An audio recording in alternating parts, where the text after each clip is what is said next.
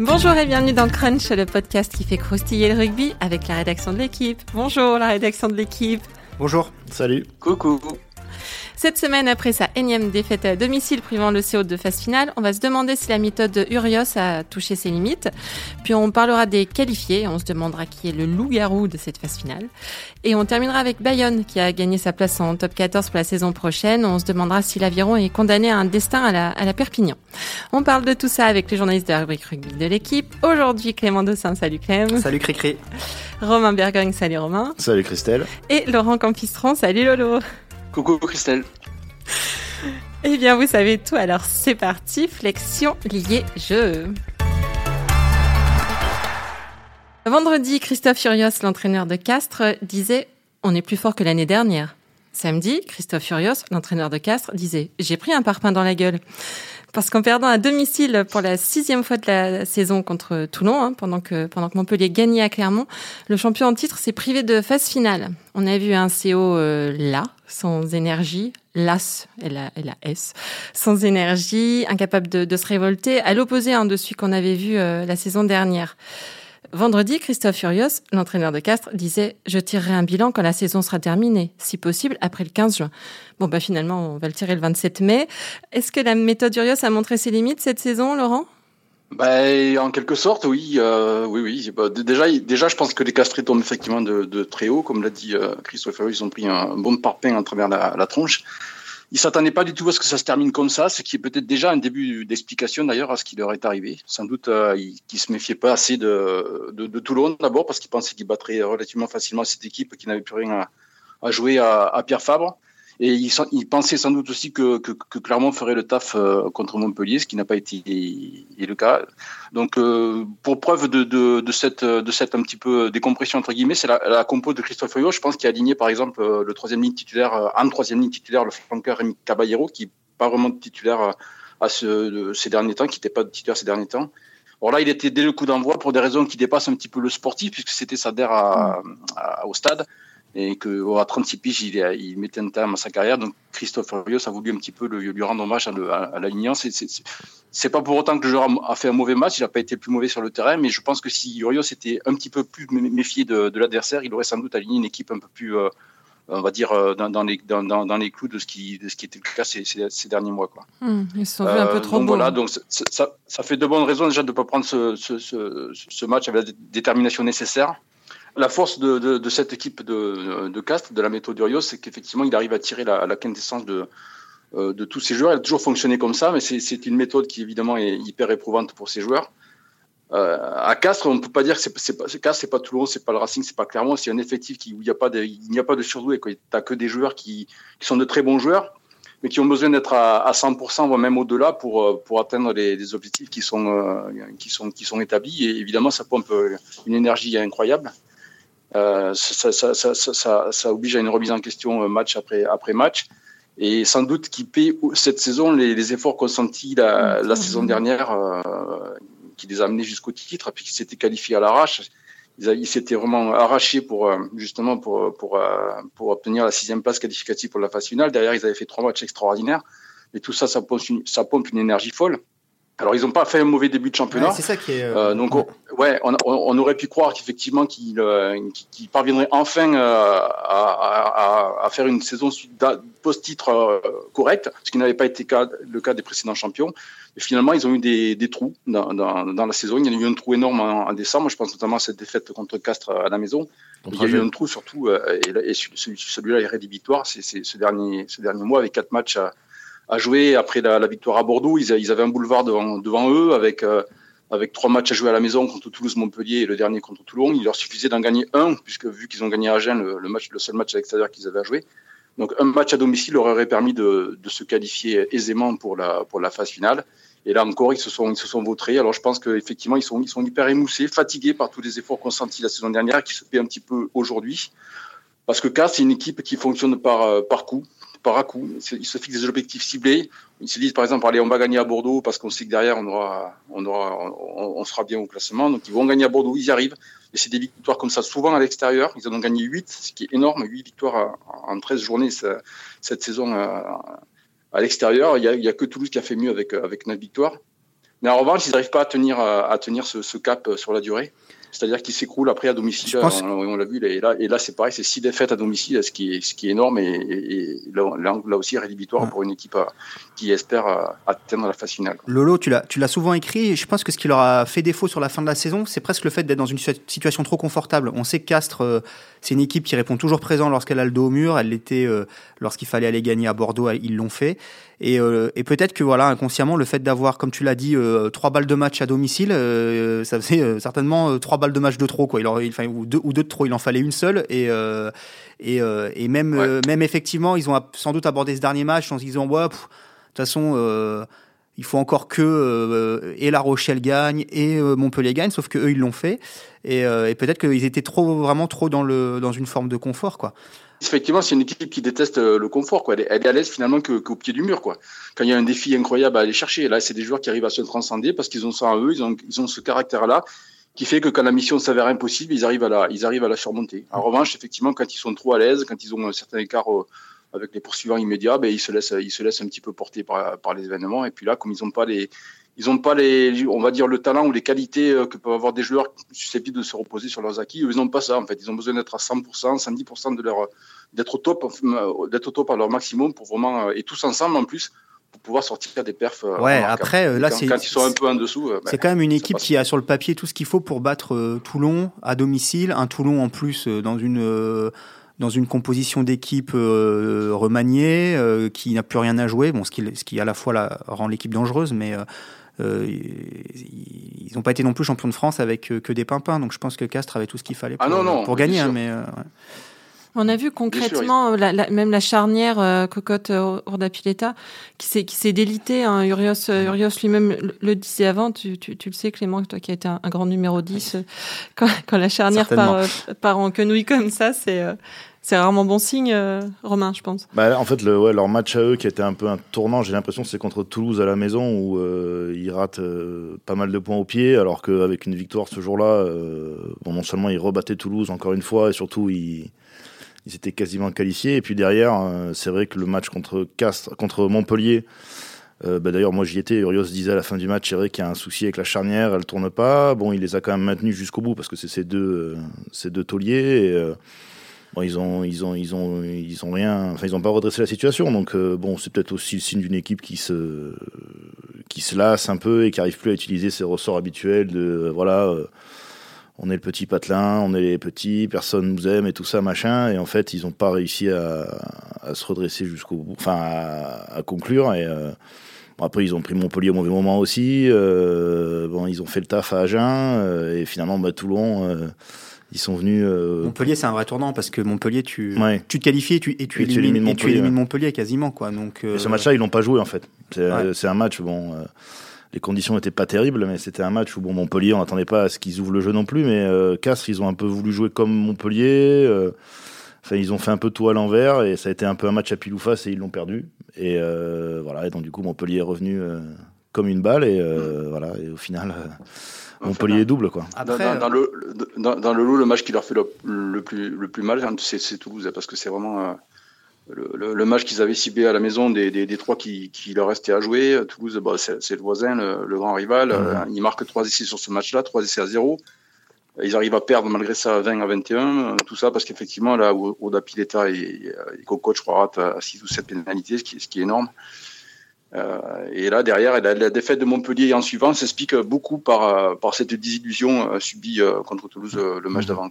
La charnière, comme disait Romain, effectivement, elle les a, elle les a lâchés. Christophe disait que ce qui était leur point fort, à savoir cette, cette association entre Cocotte et Urda Pileta, était devenu leur, leur, point faible sur, cette fin de saison. Et Cocotte était sur le banc d'ailleurs au départ du match contre, contre Toulon samedi. Mmh. C'était un Cocotte très fatigué sentait pas vraiment la complicité entre lui et Roda Pileta. Peut-être que Roda Pileta, de son côté, était préoccupé par, la sélection argentine, parce qu'il a quand même été appelé euh, pour, la, pour la présélection euh, cet été, ça, ça lui trottait aussi dans la tête. En tout cas, ils n'étaient pas là, ces deux joueurs. Ils n'étaient pas là, alors qu'effectivement, les, deux fois où Castres a été, champion euh, de France, c'est parce qu'il y avait eu un, super cocotte les deux fois. Et puis, s'il a, été aussi là la saison dernière, c'est parce que l'association Coco Tour d'Apileta les avait fait vraiment gagner, notamment les, trois matchs en phase finale. Après, moi, ce qui m'a pas mal interpellé euh, samedi, c'est le, c'est le discours d'Urios dès, la fin, euh, dès la fin du match où, euh, euh, au micro de Canal, il dit euh, qu'il a déjà hâte d'être. euh, Enfin, qu'il va basculer vite sur le, sur le projet de Bordeaux. J'ai trouvé que c'était une déclaration qui. Oui, parce qu'on rappelle Qui- juste que la, saison prochaine, il sera le- l'entraîneur de. de, de, De Bordeaux. l'UBB. Et, euh, depuis un moment surtout.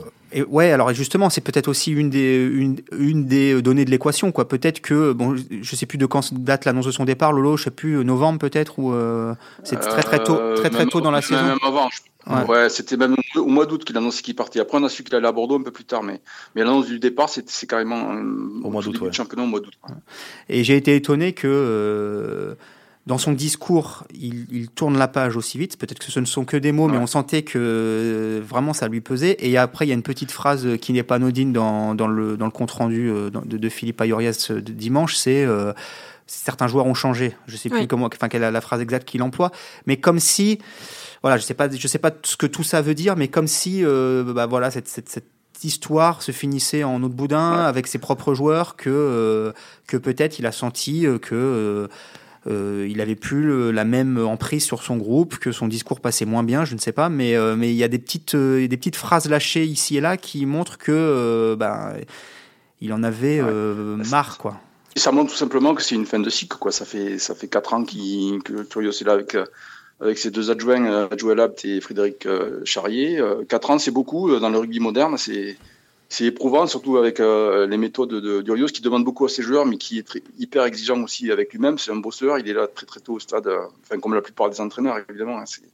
c'est banal ce que je dis, mais enfin, euh, il, voilà, il, il demande beaucoup aux autres, hein, il, demande beaucoup à lui-même et à ses, à ses adjoints. Donc, je pense qu'effectivement, il est très, euh, il était très là, LAS comme euh, dirait Mhm. Christelle, ces, ces derniers, ces derniers mois. Et je pense qu'il lui tarde effectivement de, de, de tourner la page. Après, il faut pas, il faut pas quand même oublier ce qu'il a, même si ça, la sortie est moche, comme il le dit lui-même. Il faut pas oublier les quatre ans qu'il a passé à Castres. hein. Hmm. Parce que euh, est-ce que est-ce que la norme c'est de de, de, de voir Castres champion euh, de France la saison dernière ou est-ce que c'est la, la norme c'est de le de le retrouver septième aujourd'hui euh, Moi je pense que c'est plutôt euh, aujourd'hui que le- l'exploit c'était vraiment la, saison dernière et qu'il faut évidemment davantage retenir ça que, que la sortie de triste de, de samedi. Donc il n'y a plus de Castres, euh, mais euh, pour les phases finales, euh, dans l'ordre, on a du Toulouse, du Clermont, du Lyon, du Racing, du La Rochelle et du Montpellier. Du Toulouse hein, qui a semblé euh, dérouler un peu toute la saison, du Clermont revanchard, du Lyon toujours dans les clous, du Racing qui a surlevé la tête hein, après sa, sa dés- désillusion européenne. On verra si les partis politiques euh, s'en remettent aussi bien.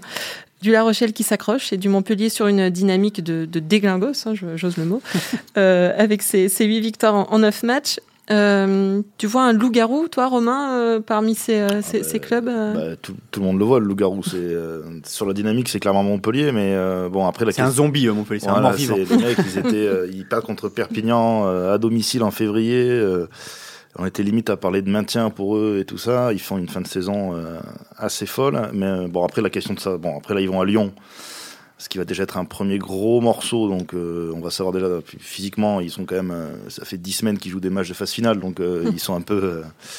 ils sont un peu entamés à mon avis, mais bon, Castres en est le bon exemple l'année dernière. À partir du moment où ils gagnent à La Rochelle, ils font une fin de saison derrière où ils, ils battent tout le monde. Donc le gros loup-garou, ça peut être Montpellier. Après, c'est un peu bizarre ce casting parce que, enfin, c'est c'est un casting logique, je veux dire, mais c'est que par exemple pour Toulouse et Clermont, on, en- on sait qu'ils sont en demi-finale. Bon, eux-mêmes le savent depuis très longtemps et euh, par exemple, Toulouse, depuis leur demi-finale contre le Leinster, on n'en sait pas plus parce qu'ils ont fait des matchs. euh, Oui, ils se cachent un peu voilà, maintenant. comme ci, comme ça. Euh, Donc, dans deux semaines, il va falloir qu'ils replongent dans un match de phase finale. Clermont, ils finissent leur saison un peu bizarrement aussi. Donc, sur la dynamique, on ne sait pas trop quoi penser. Bon, on, serait on sait qu'ils seront évidemment au niveau, il n'y a pas de souci là-dessus. Un Racing La Rochelle, euh, ça reste un match euh, ultra ouvert. En plus, ça joue à Colombe, donc euh, c'est un cadre qui, qui ira mieux au Rochelet vu la rouste qu'ils avaient pris à l'Arena cette saison. Mais donc sur la dynamique, c'est Montpellier. Après, s'il fallait sortir un favori sur la saison, bon, il y a Toulouse et Clermont évidemment, mais je vois pas ça de façon aussi aussi claire et évidente. Donc, je pense qu'une surprise est pas est pas. Si on se place du point de vue des Montpelliérains, euh, ils, sont, ils sont allés gagner dans les dernières semaines à Clermont. Ils sont allés gagner à, Castres. Donc aller euh, envisager pour eux une victoire à Lyon, je pense qu'il n'y a plus rien qui, mm. qui les effraie. Euh, c'est une équipe qu'ils qui avaient martyrisé en demi-finale de, de, championnat euh, l'année dernière. Bon, depuis, de, de l'eau a coulé sous les ponts. Il y a un petit bémol euh, quand même sur Montpellier, c'est euh, le fait qu'ils ont, enfin la dimension physique. Quoi. On voit qu'il y a des mm. joueurs qui commencent à soit être fatigués, soit être blessés. Euh, ils ont perdu euh, euh, Picamol et Wedrago avant le dernier match. Faudra voir pour des commotions, il faudra voir s'ils sont aptes pour la fin de semaine. Avant le, le match, ils perdent Ngandebe et Bismarck Duplessis. Euh, donc il, leur manque il leur manquait pas mal de joueurs et ça veut dire que quand même et, en plus de ça je pense que Cotard a tiré sur sur son groupe euh, voilà et, et, sur les mêmes joueurs beaucoup sur ces dernières semaines pour arracher cette qualif donc ça c'est quand même une, une donnée à prendre en compte mais moi, euh, je pense que, euh, on en reparlera peut-être dans 15 jours, que Clermont va peut-être se mordre les doigts de, de ce qui s'est passé ce week-end. Quoi. Parce que même c'est le même cas de figure que, que Castres. Ils avaient l'occasion d'éliminer Montpellier, ils l'ont pas fait. Euh, si je dis pas de bêtises, on va sur un, sur un potentiel Clermont-Lyon Lyon, ou Montpellier, donc potentiellement sur un Clermont-Montpellier. Et là, euh, attention. Et effectivement, je rejoins Romain. Clermont, il reste sur deux défaites en fin de saison euh, régulière. À Toulon, et donc euh, celle-là contre Montpellier. ils avaient beaucoup d'absents là quand même. Hein, ouais, c'est pas fâcheux, mais ça veut dire que tu auras abordé, euh, tu n'auras pas gagné un match depuis euh, presque un mois avant d'aborder la, la, demi-finale. Donc en, termes de, de, dynamique, on a connu, connu, mieux. Après, pour moi, il y, a, voilà, y a un favori immense qui reste le Stade Toulousain.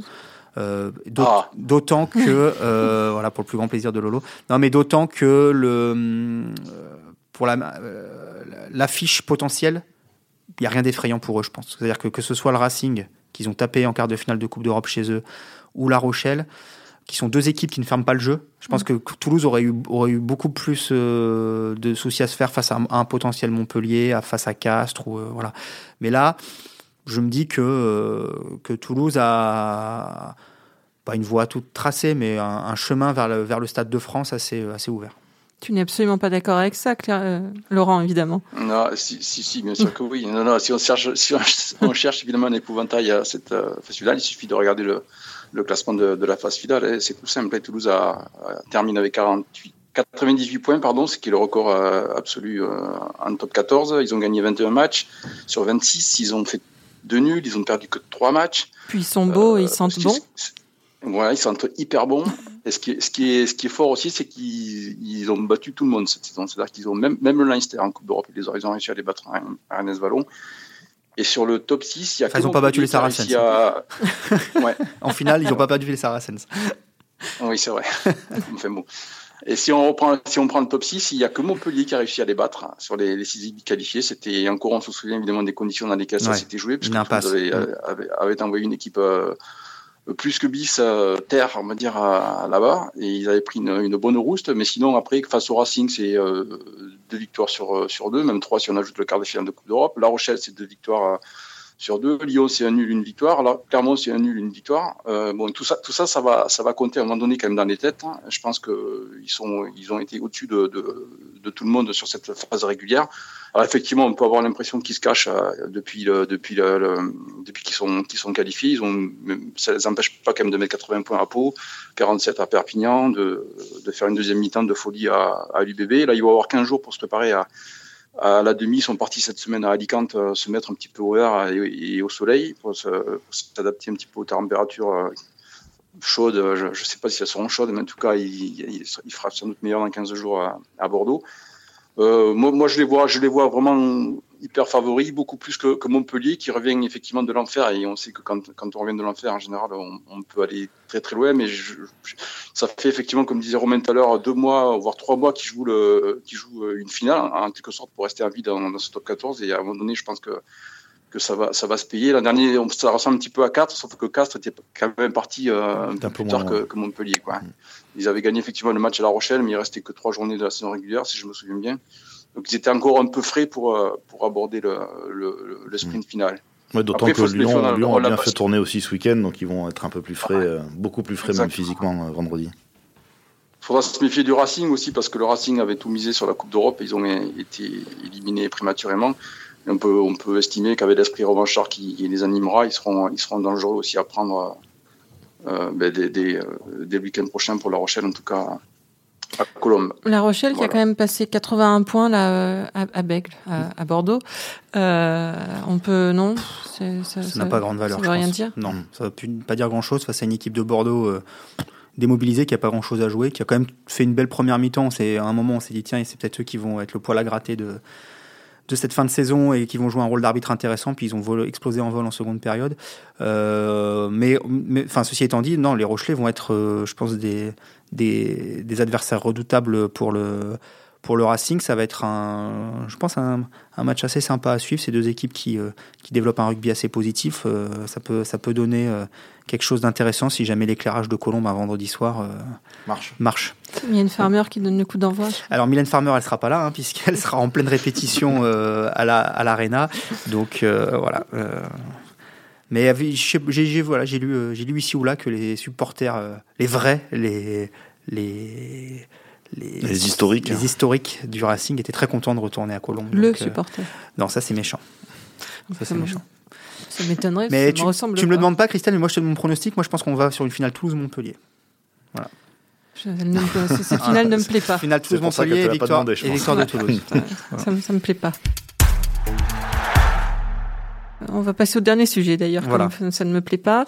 Egoac, le Vino Griego et Potioka, hein, le Mmh. meilleur ami de, de Clem, sont de retour en top 14.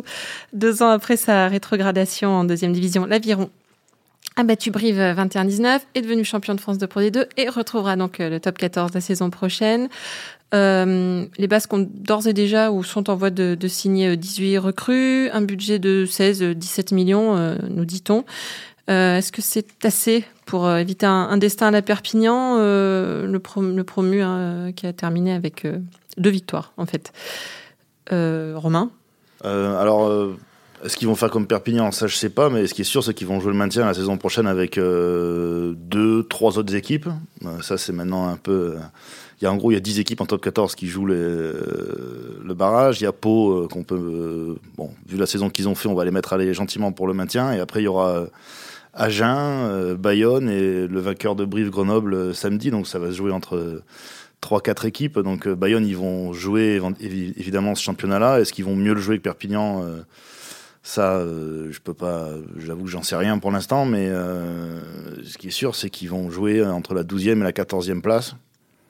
C'est de toute façon, euh, même Yannick Bru à la fin du match disait on va se préparer pour faire un exploit la saison prochaine. Donc il entendait par là essayer de se maintenir en top 14 le nouveau système de promotion, relégation, de toute façon, entre la Pro D2 et le top 14, fait qu'une équipe de, de Pro D2 peut plus monter en top 14 armée, comme le sait par exemple Lyon à une époque, parce qu'on sait plus qui va monter avant le mois de mai. Donc les mecs montent euh, avec leur équipe de Pro D2 qui vont renforcer sur un second, voire euh, Troisième un marché. troisième marché des transferts. Mm. Et donc sportivement, ils peuvent pas jouer autre chose, euh, autre chose que le maintien. Donc bon, les, les Bayonnais le savent. Est-ce qu'ils vont gagner plus de deux matchs? Euh, C'est vrai que cette nouvelle formule a quand même quelque chose d'un peu inique. C'est compliqué pour le club qui monte de, de se maintenir. En même temps, elle a aussi l'avantage de ne condamner qu'un seul club à la relégation euh, directe. Donc ça, ça laisse un petit peu plus d'espoir euh, au maintien. Moi, je pense qu'ils feront mieux que l'USAP euh, cette saison. Il n'y a pas de raison que voilà, porté par leur public, porté aussi par une, euh, une dynamique euh, de fin de saison sur laquelle ils vont surfer tout l'été, parce que euh, aller, euh, l'USAP l'année dernière avait été premier de poule, n'avait joué qu'une demi-finale et une finale qu'ils avaient archi dominé, même si effectivement, je rejoins Romain, ils n'ont pas pu valider leur maintien avant d'avoir battu Grenoble en finale de Pro D2, mais on sentait quand même que c'était une équipe qui était beaucoup plus dominante que les autres. Là, eux, ils vivent une aventure incroyable. Euh, ils vont gagner à Oyonnax dans les, dans les circonstances qu'on sait avec une, une Bayonne Tada euh, ex- extraordinaire. Hier, ils gagnent à la dernière minute dimanche contre, contre Brive. Donc je pense qu'ils vont surfer un peu euh, sur cette euphorie-là. Les fêtes de Bayonne cet été vont être, euh, vont être sympas, je pense.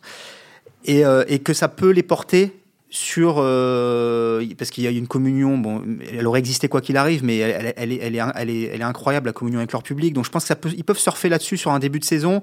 Faudra voir le calendrier qu'ils ont mais et voilà et accrocher 4-5 victoires à domicile en début de saison pour pour se séparer enfin se mettre correctement dans se lancer correctement dans, dans la lutte quoi et puis deux, deuxième petit truc qui je pense joue en, leur faveur c'est euh, c'est la présence de Yannick Bru petit 1 qui a fait un boulot remarquable. et sa philosophie de s'appuyer sur, euh, sur la formation euh, du club. Je pense, je ne sais pas s'il le dira, je pense que la, montée vient un peu trop tôt pour lui, qu'il aurait certes bien aimé, j'imagine, aguerrir encore ce groupe très jeune une saison de plus en Pro D2 avant d'envisager la, montée. Bon, maintenant elle est là, il va la prendre.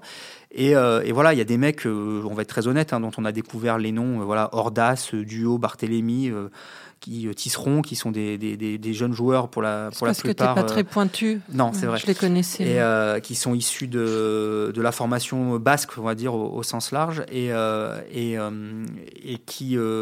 Ce, sentiment identitaire-là, il peut être aussi quelque chose d'assez mm. d'assez fort. Et ça, je fais un parallèle je ne sais pas s'il a lieu d'être et, et, Lolo parlera mieux que moi, mais avec Agen qui voilà qui s'est appuyé depuis plusieurs saisons sur son centre de mm. formation et, et peut-être qu'ils peuvent à l'inverse de l'exemple perpignanais, euh, emprunter, euh, suivre la voie d'Agen. Laurent, tu, tu, y étais, ce match, il était, euh, il était un, peu, un peu fou? Euh, J'y étais effectivement, et rien, que pour la, ferveur populaire et ce public bayonnais, c'est top que Bayonne remonte en top 14. Je ne sais pas que les, les brévistes étaient en deçà, c'était pas mal aussi. Enfin, c'était une magnifique fête du rugby hier le match n'était pas extraordinaire, mais il y a eu du suspense euh, jusqu'au bout. C'était vraiment top. Euh, et effectivement, je rejoins euh, Clem quand il dit que, c'est peut-être un petit peu trop tôt. Il me semblait que l'équipe la plus prête des deux hier était plutôt Brive. Euh, J'ai senti quand même une, équipe plutôt dominatrice sur, sur l'ensemble du match, mais qui, vraiment se perd, se perd le match toute seule à la fin en commettant trois, trois bourres énormes, qui donne quasiment la victoire au, au Bayonnais. Brive, Brive avait un effectif euh, presque de top 14 puisque grosse, enfin, il, venait de descendre et ils avaient, bon, ils avaient perdu des joueurs importants quand même, mais ils avaient une ossature, on va dire quand même, de joueurs ayant déjà connu le, top 14. Alors que de l'autre côté, euh, si on regarde bien. Euh, ils, doivent, doivent pas être très très très nombreux les joueurs à, avoir connu le top 14 dans une vie récente quoi. Mhm c'est pour ça que c'est. Il y, a, il y a le pied gauche, Igounis, ouais. Il y a Batut. Moyano. Ouais, Joyac qui a joué avec Bordeaux quelques, quelques années. Et, euh, et le, et le Guillaume Rouette, voilà, à part ça, c'est euh, c'est quand même une équipe euh, très. et Bustos Moyano, ouais, et très, très, peu, très peu expérimentée, enfin en tout cas au niveau. au niveau de l'élite. Quoi. Et en matière de jeu, ça, ça donne quoi? C'est une équipe joueuse ou... Oui, c'est une équipe joueuse et je pense qu'elle elle, elle trouvera sa, sa place après, je, trouve que ça fait quelques saisons que les promus qui montent sont, euh, sont assez ambitieux euh, dans, dans, ce qu'ils proposent, que ce, que ce soit euh, Agen, que ce soit même Perpignan cette année était une équipe qui aimait tenir le ballon. Alors ils ils marquaient pas marquaient pas de points, ils avaient du mal à concrétiser, mais c'était une équipe qui, qui proposait des choses intéressantes dans le jeu. Grenoble également, donc je pense que, que Bayonne va s'inscrire dans cette dans cette lignée-là et va être une équipe intéressante qui peut-être par son un peu de manque de densité physique et tout ça, mais par cette volonté de jouer, s'accommodera davantage du top 14 que. C'est un peu paradoxal, mais, mm. mais, mais, de la Pro D2. Quoi. Alors après, voilà, est-ce que ça suffira à. Je suis assez inquiet quand même, c'est vrai, sur leur recrutement. Quoi. Quand on lit les noms du, mm. du des, recrutements, on voit, euh, on voit pas mal de joueurs qui viennent de Fédéral 1 euh, ou de Pro D2. Et, et sinon, c'est des joueurs qui, euh, qui sont. Il faut qu'ils trouvent des bons plans de joueurs un peu libres, libres en top 14. Ce que disait le président sur, euh, sur le recrutement, c'était un recrutement compliqué parce qu'il est tardif. Et puis, il disait que c'était, euh, faut s'inscrire dans un projet de top 14, mais avec une redescente euh, possible. Donc, il, expliquait qu'il faut expliquer aux gars que l'année d'après, ils, peuvent, voir leur salaire divisé par 3, quoi. Et ça, c'est plutôt, c'est plutôt sain comme approche. C'est-à-dire mmh. que voilà, ils bah, sont pas là. fait ça un peu aussi, hein, parce qu'ils ont quand même prolongé pas mal de leurs joueurs. Perpignan.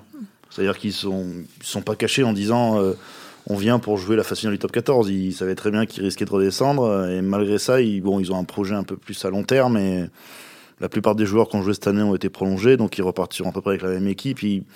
le, voilà, il faut qu'ils, peut-être qu'ils fassent le yo-yo euh, quelques années avant d'avoir une équipe euh, assez performante pour rester. Mais là, quand on monte euh, comme Bayonne aujourd'hui, moi je suis désolé, mais sportivement, ils vont jouer les trois dernières places. C'est sûr, mais ça, c'est, une évidence. Et dans les trois derniers, ils seront pas favoris. Donc euh, face à Agen, euh, qui est rodé maintenant à ça, face à Brive ou Grenoble, pour moi, ils seront pas favoris. Mais bon. Après, il y a une, une, donnée aussi intéressante, c'est qu'on sera en, Coupe du Monde au début de, de la saison prochaine. Encore une fois, il faudra voir le calendrier, mais peut-être qu'ils recevront, euh, je dis n'importe quoi, le, le, 31 août, un Toulouse amputé de euh, la moitié de son effectif et que donc ils battront Toulouse, alors que Agen, qui recevra plus tard Toulouse euh, dans la mmh. saison, euh, les prendra euh, avec une équipe. Vous voyez, donc des petites choses comme ça, mais bon, ça, ça on le saura, on le saura quand on verra le calendrier. Mais, euh, par défaites, mais voilà. Mais, mais voilà, tout, tout, tout, pour eux va se jouer vraiment sur les, sur les deux, les deux, trois premiers mois, quoi, pour éviter bah, Perpignan, on savait qu'ils étaient euh, relégués euh, à 95% au mois de décembre. Donc, euh. Laurent non, mais je voulais exactement dire ce que vient de dire Clem. Ah bah voilà. effectivement, effectivement, insister, enfin, noter que c'était une année particulière parce qu'une année Coupe du Monde qui, et que les équipes comme comme Agen, comme comme Grenoble ou, Brive et Pau sans doute aussi et, bien sûr Bayonne avaient tout intérêt à prendre des points dès le départ pour pour espérer survivre à, cette saison qui, s'annonce euh, compliquée. Voilà. Après, euh, effectivement, euh, on, notait tout à l'heure le, centre de formation d'Agen. Je pense qu'il est quand même beaucoup plus évolué, développé que celui de Bayonne aujourd'hui. À, ce niveau-là, je pense qu'Agen est, loin devant. donc, il faudra effectivement quelques années encore à Bayonne pour, pour, pour espérer avoir des, jeunes capables de, s'intégrer ultra rapidement dans, l'effectif et pour, pour jouer à un top 14. Quoi. Les joueurs que tu as pu voir après le match, euh, ils se projetaient déjà sur le top 14 ou ils se projetaient sur la troisième mi-temps? Euh, Ils se projetaient en fait pour, euh, surtout sur le retour à Bayonne, dans les rues de Bayonne, à Jean Daugier notamment, pour, pour faire la fête. Je crois ils étaient, la, plupart avaient déjà une bière à la main. C'était ouais, assez. C'est valeur. C'était sympa, ouais, ouais battu. Le, flanqueur avait des, les, larmes aux yeux. C'était non, non, c'était vraiment une, une ambiance poignante. C'est sympa, en tout cas, à vivre hier. Enfin, plus. Et quant, à la saison prochaine, non, c'est pour les le président et ouais, surtout le président qui a évoqué, ça et puis euh, un petit peu Yannick Bru quoi. Mais c'était surtout, euh, c'était surtout la, la, fête qui, euh, qui prévalait hier. Eh bien, restons sur cette fête alors. Euh, merci messieurs, c'était Crunch, une émission de la rédaction de l'équipe. Aujourd'hui, j'étais avec Laurent Campistron, Romain Bergogne et Clément Dossin. Merci à Roland Richard à la technique, à l'édition, à tout. Retrouvez-nous tous les lundis sur l'équipe.fr, Apple Podcast, SoundCloud. N'hésitez pas à réagir, laissez-nous des commentaires, mettez-nous plein d'étoiles. La semaine prochaine.